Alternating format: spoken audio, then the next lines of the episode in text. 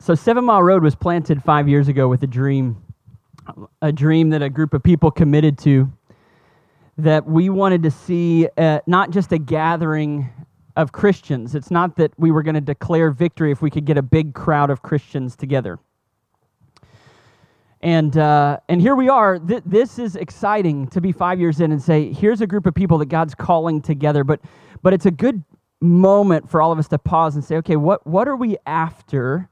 And before we just look around and say, well, this must be uh, victory, you know, we, we've done what we set out to do. I want us to pause and ask some good questions of our hearts and invite ourselves all over again to the mission that God's called us to.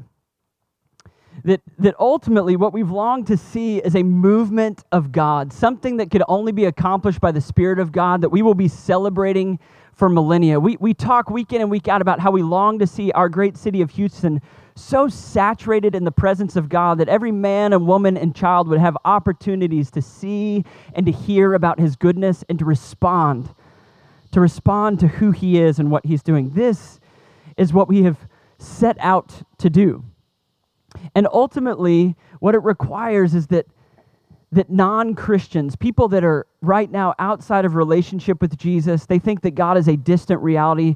That if this mission is really taking shape in us and moving through us, we will see people that have previously been far from God and have thought God is uninterested in them and they are as uninterested in Him as they think He is in them. Seeing those sorts of people come alive, like come out of death and darkness into life and light and freedom and fullness. And it looks like sleepy Christians, Christians who have, have situated their relationship with God into a small little sliver of their lives. And they say, really, my life is about these things, but, but I will kind of situate a little bit of God into my dream of what the good life is.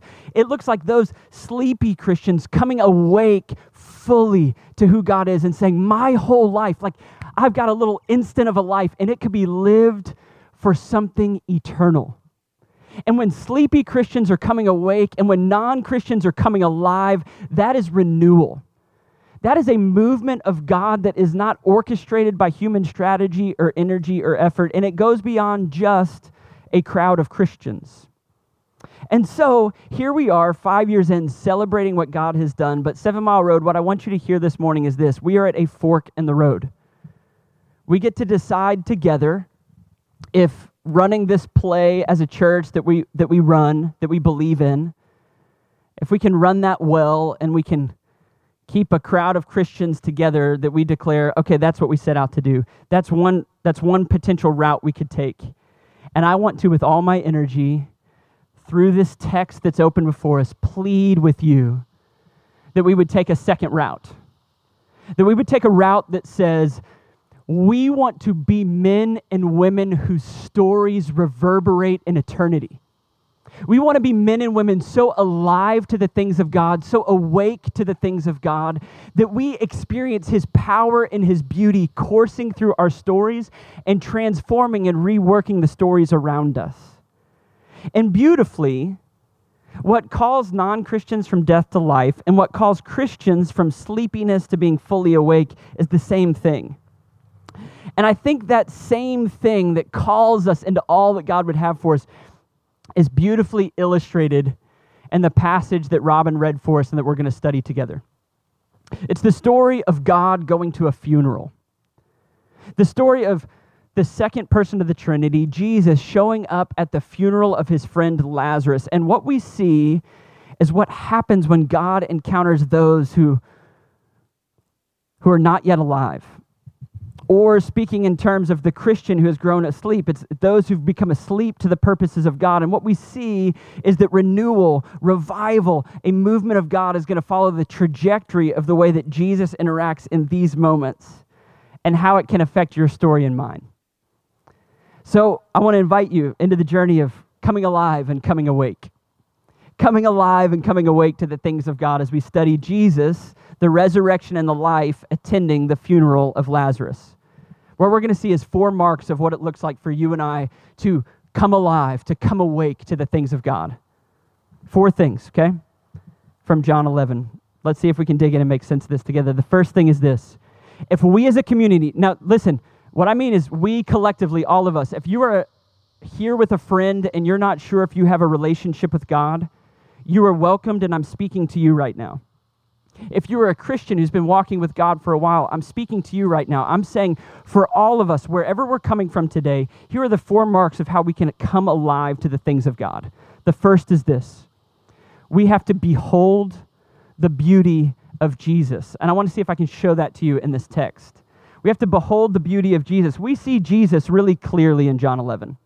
We see a few things about him. In the verses that were read, look back at verse at verse 36 with me. Just after Jesus is brought to Lazarus' tomb, he's interacting with his sisters. And ultimately, what he said, it, all the Jews see him crying and they say, See how he loved him. See how he loved him. If we were going to read all of John 11, what we would see is that three times in this passage, Jesus is noted specifically as having loved this particular man. Lazarus, Mary, Martha, they were dear friends of Jesus's. They lived about two miles from Jerusalem. And when Jesus, on regular, regular occurrences, would go to Jerusalem for a feast or a celebration, as best we can tell, he would at night walk the two miles to Lazarus and Mary and Martha's home and stay with them. Their home was his home away from home. That's who these people are. And what we see is that Jesus adored them. He loved Lazarus and he loved his sisters. These are dear friends of his. Maybe this is an overly simplistic point, but if we are going to come alive to the things of God, we have to start here and not miss this. God loves people. However, you have come to conceive of God, if He is distant and cold and powerful in your mind, what we need to hear is this He loves to come to people and say, I would love for your home to be my home away from home.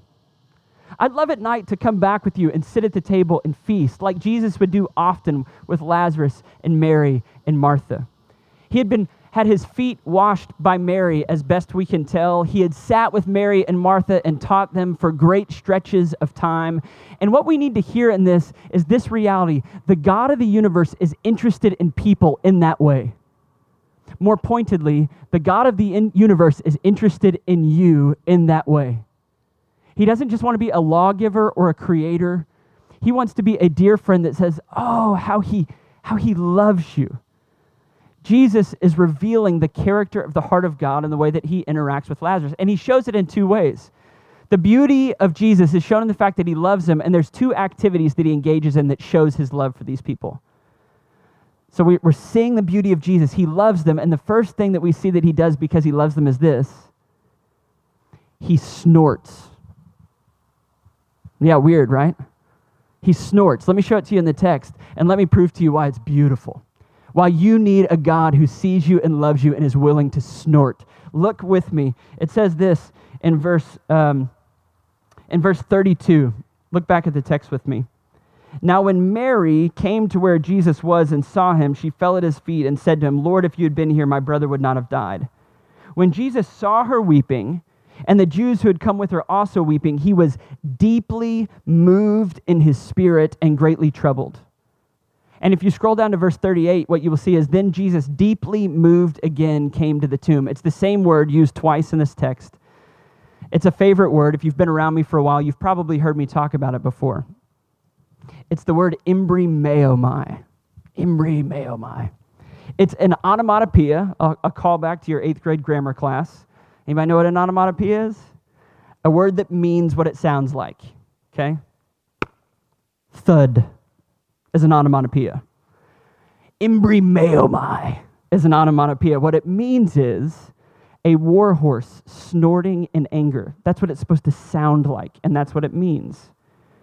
So here we get God showing up at a funeral, and what it says is at the beginning and the end of this interaction with them, it says that he's snorting with anger. He's muttering under his breath. Interestingly, just in the verses before what we read, in verse 28, it says that Jesus is the resurrection and the life. When he's standing outside of town with Mary, he says, I am the resurrection and the life.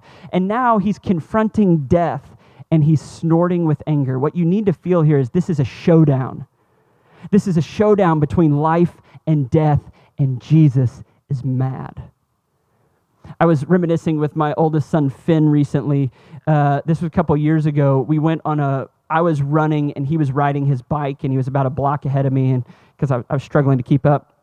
And so he's riding his bike, and all of a sudden I see from the other end of the block a mail truck throw it in reverse and just start screaming back down our street. And I couldn't yell loud enough or fast enough to warn Finn, who had his head down, riding as fast as he could.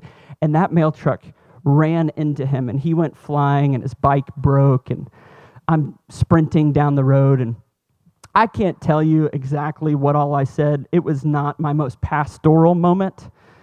As that mailman got out of the truck, I was telling him a few things about how I thought about his driving and what had just happened as I'm holding my son and making sure that he was okay what was interesting is a couple weeks ago, Finn and I were talking about it, and he said, You know what, Dad? I loved when you yelled at that guy. And I was like, Why? He's like, I loved it. You yelled at him. And, and what he was expressing to me is he felt really loved in that moment because his dad is not the sort, he's not a yeller. I don't know that he's ever heard his dad yell before. But in that moment, he saw something in me. He saw me yelling. And what I realized, I, I think what you need to hear in Jesus is snorting is that he's mad about the enemies of your soul. He's staring at death, at the weight of the curse, the recognition that part of being human is laboring in a broken world. We are going to die. We're going to die, many of us, after we have lost lots of people we loved. We're going to walk through a world where we are constantly tasting brokenness by the ways that people sin against us, the ways that we sin against others. And Jesus, in the midst of it all, says, I love you. I want your home to be my home away from home. And when I see the brokenness, I go, oh, that undoes me. He snorts with anger and he says under his breath, Death, you don't know what I'm about to do to you. Jesus is mad. But then did you see it in verse 35? Sandwiched between the anger, you get anger in, in 32 through 34, you get anger in 38, and in 35, what do you get? The shortest verse in the Bible Jesus wept. God goes to a funeral, and what he knows is that he's about to call Lazarus out of the grave. If ever someone could have shown up at a funeral with a smile on their face and said, Don't worry, everything's going to be okay this was that funeral and this was that funeral guest. But he doesn't do that. He's angry and then he weeps and then he's angry again. And the reason is this no one has ever loved you like Jesus loves you. He has the power to do something about it. He's angry and willing to do something about it. But before he does, he enters into the depths of the pain with his people and he says, I feel it in my own bones the way that you feel it. If we're going to behold the beauty of Jesus, what we have to recognize is this no one has ever loved us the way that he does. That in the moments of sadness that other people don't fully see, the Proverbs tell us no one else can fully carry our sadness with us. They can't fully comprehend it. But into that place, Jesus says, I'm a friend that sticks closer than a brother. I get it. I weep with those who weep. I feel it down in my bones. And by the way, I snort in anger and I can do something about it the first thing, if we're going to be a people that experience renewal, coming alive and coming awake, what we have to realize is that no one in the whole of the universe will ever be able to love us the way that Jesus loves us. No one can love you the way that he loves you. No one can satisfy you with their love the way that Jesus can. This is the first thing. The second, we have to behold the beauty and the love of Jesus. Secondly, what we have to recognize is this we have to let him in. We have to let him in. Look back at verse 34 with me, and then we'll, we'll read 38 and following. It says in verse 34, He said, Where have you laid him? And they said to him, Lord, come and see. Come and see is one of John's favorite phrases throughout the book of John, and it's, it's a phrase that gets repeated. If you've ever taken our John evangelism training, we, cor- we, we tr- trace it through the book of John and the fact that people, when they see Jesus do amazing things, they run and tell other folks throughout John, hey, come and see what he did. Come and see what he did. The one time where people turn and look at Jesus and say, Jesus, you come and see, they're inviting him not to see beauty and miracles, they're inviting him to come and see death and decay. They're saying, You need to come and see us for who we are. He, they're saying they have to actually invite him into where they are. verse 38 through 40, it goes on to say, Then Jesus, deeply moved again, he came to the tomb, and it was a cave, and there was a stone laying against it. And Jesus said, Take away the stone. Martha, the sister of the dead man, said to him, Lord, by this time there will be an odor. He has been dead for four days. And Jesus said to her, Did I not tell you that if you believed, you would see the glory of God?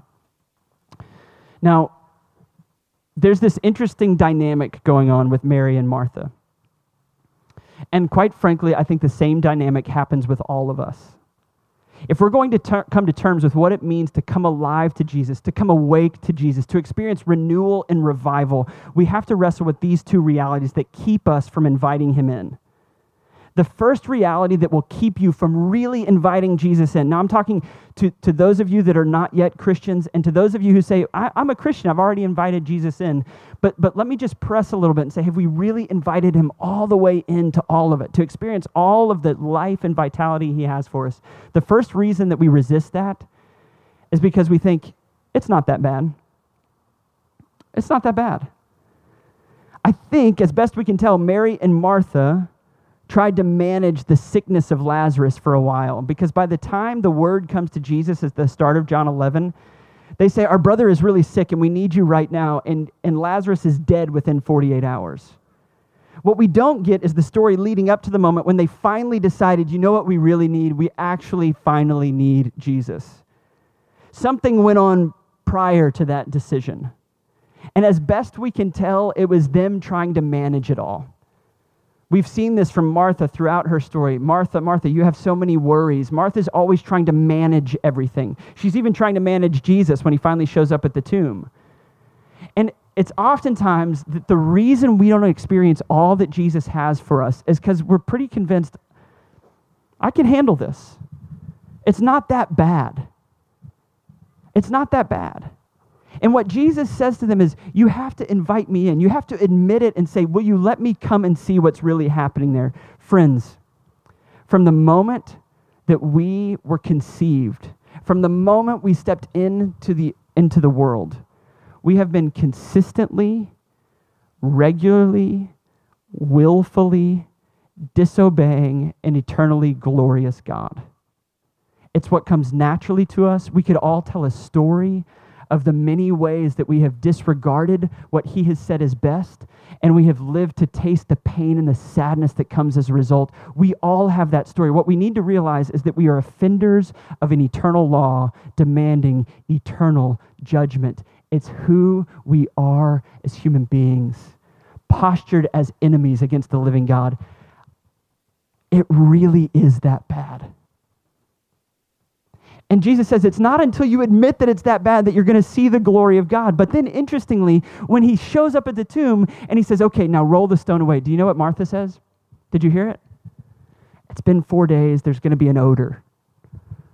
The King James says, Behold, he stinketh. What she's saying is, Would you please spare our family the embarrassment? Jesus, don't do this. All of our friends are here.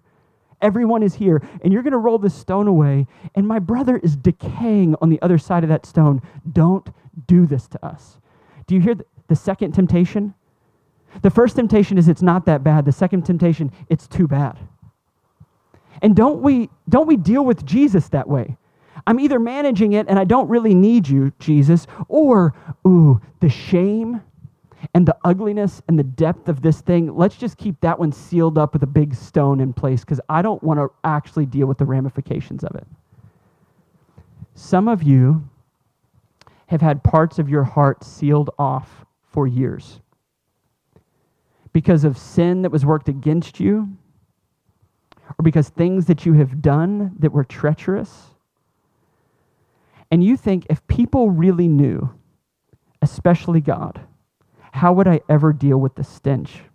How would I ever deal with the rot?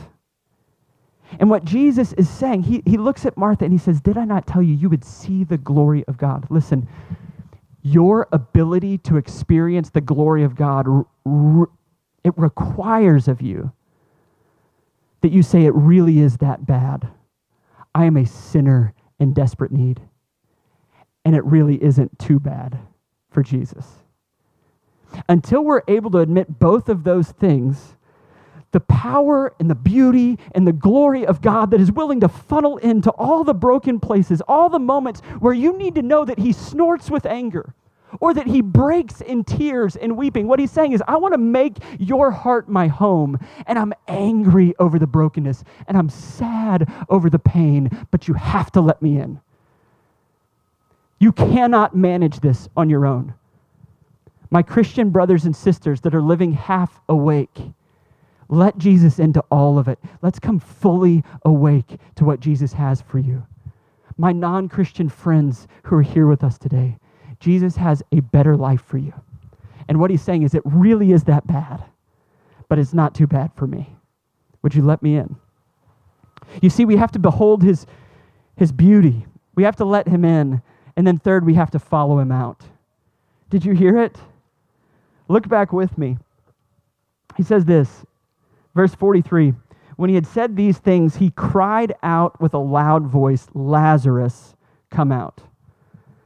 Now, if we could read this in the original language, what we would what we would read is how clunky it is, how awkward it is. In one verse, there are four different words for loud. It says that he bellowed with a loud voice that was loud, loud.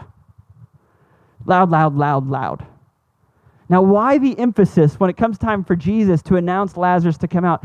Because Jesus is making it so, or pardon me, John is making it so abundantly plain that the only thing to equate what's about to happen, the only thing that you can equate it to is the voice of Jesus. Everyone present heard him bellowing, Lazarus, come out. Some commentators and theologians have, have made the point that the reason he called him by name is because if he had just said, Come out, every dead person would have gotten up. Because the voice of life is speaking into death. And incidentally, what you need to recognize is this, and don't miss this. When God speaks, it's a performative utterance. Performative utterance. You can use that later with your friends. That makes you sound smart, right? Performative utterance means this when he says it, it happens. When in the beginning he says, Let there be light, there is light. When he looks at a leper and he says, I will it be clean, he's clean. When he looks at a man whose hand is gnarled and he says, Stretch out your hand, he does. When he looks into a grave and he says, Dead man, get up, the dead listen. The voice of Jesus is unlike anyone else. And this is the beauty of what's happening in this moment. Now, let's just be honest. If I had to stand up and do this week after week based off of my intelligence and my planning and my words, I would have quit a long time ago. I can't change anything. I can't convince you of anything. I can't reorder lives. I can't do that. But the beauty is this that as I freely declare the goodness and the glory of God week after week, the free offering of the good news of the gospel that Jesus is saying, anyone could come. I will come into your mess and I will lead you out if you will let me in. As I declare that general offer, the beauty is this the voice of Jesus still speaks specifically to people's hearts. He still says to people, Come out of the tomb. He still says, as a preacher preaches, he's talking to you. He still speaks to hearts and says, listen, you can experience something different and full. The reason that Jesus can speak with such authority is because he didn't just come to this one grave and watch this one stone roll away. He is standing in front of Lazarus' tomb a matter of days, couple weeks maybe, before his own tomb would be sealed with a large stone. And that stone too was going to roll away because this one who muttered under his breath as he stared into the face of death was saying, Death, I am about to shred you from the inside out. I am actually going to be condemned and killed and placed in a tomb, but death cannot hold me. The stone is going to roll away, and I will have the power of life to offer to any who come with me. You see, what Jesus is saying is this I am more beautiful than anything you've ever seen. You just have to let me into the mess. And as I come into the mess, what I will do is I will lead you out into real life. It is His voice that leads us out. And then, lastly, if we are going to experience the renewal and the revival that Jesus has for us, as we are going to experience not just let's play church together, but let's experience a renewal, a revival, a movement of God we see Jesus as more believable and beautiful than anything the world has to offer. We invite him into the shame and the guilt that we're trying to smuggle, trying to handle on our own. We follow him out into the freedom and the fullness that he has for us. But look at the end of verse 44 with me. What an interesting note. It says this The man who had died came out. So Jesus' voice has the power of life, it actually causes a dead man to get up. But the second half of the verse says this His hands and his feet were bound with linen, cloth, with linen strips, and his face was wrapped with a cloth. And Jesus said to them, Unbind him and let him go. Does this strike anyone else as odd? Follow me. Jesus shows up at a funeral and he can declare, Get out of the grave, and the dead man gets up. Dead man gets up and he comes walking out, but it says that he's all bound up. So just imagine like awkwardly walking, doesn't have free range of his arms, can't see anything because his face is bound. Jesus' voice has the power to cause dead people to come alive, but he actually says he needs the community to help unwrap the grave clothes. You see, the fourth mark, if we're going to experience the renewal and the revival that God has for us, we see Jesus is beautiful, we let him in, we follow him out, and then lastly, we receive the help of the community. You cannot do this alone. You cannot just come and sit at a distance week after week and think, I'm a part of a church. That's not the way it works. That's not what the church is. The church is a family, the family of God on the mission of God, loving and tending to one another. What we are doing is we're showing up dead people that have come alive and we're still wearing old clothes that have some of the stench of death on them. And we gather together in community and we go, you know what? I need help taking this off. I can't do it alone. This is why Paul, throughout the epistles in the New Testament, he constantly talks about growing in Christ. He says, take off the old and put on the new. In essence, he's saying, take off the stuff that has the stench of decay and wrap yourself in truth and in goodness. And incidentally, this doesn't just happen miraculously by the voice of Jesus. He has wisely and faithfully and at times painfully required that it's going to it's going to happen in community. And so today the invitation is, is clear. Would you come on this journey over the next five years? Here we are celebrating the last five. What I'm inviting you into is that we would lean in and say, We want a movement of God. We want to be used by Him, which means we have to continue to see Jesus as more beautiful than anything else letting Him into the brokenness of our hearts and lives, following Him out into the freedom He has for us, and then leaning in with one another and going, You need me as much as I need you. We can't do this without one another. But together, we can experience the miracle of living into the new identity that, that He has purchased for us, that He has invited us into. What we're about to get to do together is a vivid soul stirring illustration of what we're talking about here. Those in the back you may not be able to see, but right here we have our, our makeshift baptismal. And what we're about to do is we're going to get to hear a couple of testimonies from two people who have heard this, the specific call of Jesus saying, Come alive, come out of that place and come into the freedom and the fullness of the community. And then we're going to get to watch them. And as they enter the waters of baptism, the picture is that they are dying to their, their old selves, that they are being buried in death, and they're raised up to walk in newness of life. And we are going to celebrate that picture together. In preparation for that, I'm going to pause. I'm going to pray for us, pray for you. I'm going to ask that those will be involved in baptism go ahead and, and make their way up. And I'm going to ask you to, uh, to deal with God as we take a few moments to consider this text and to prepare ourselves for this celebration of this illustration of what we're talking about. Would you join me in prayer?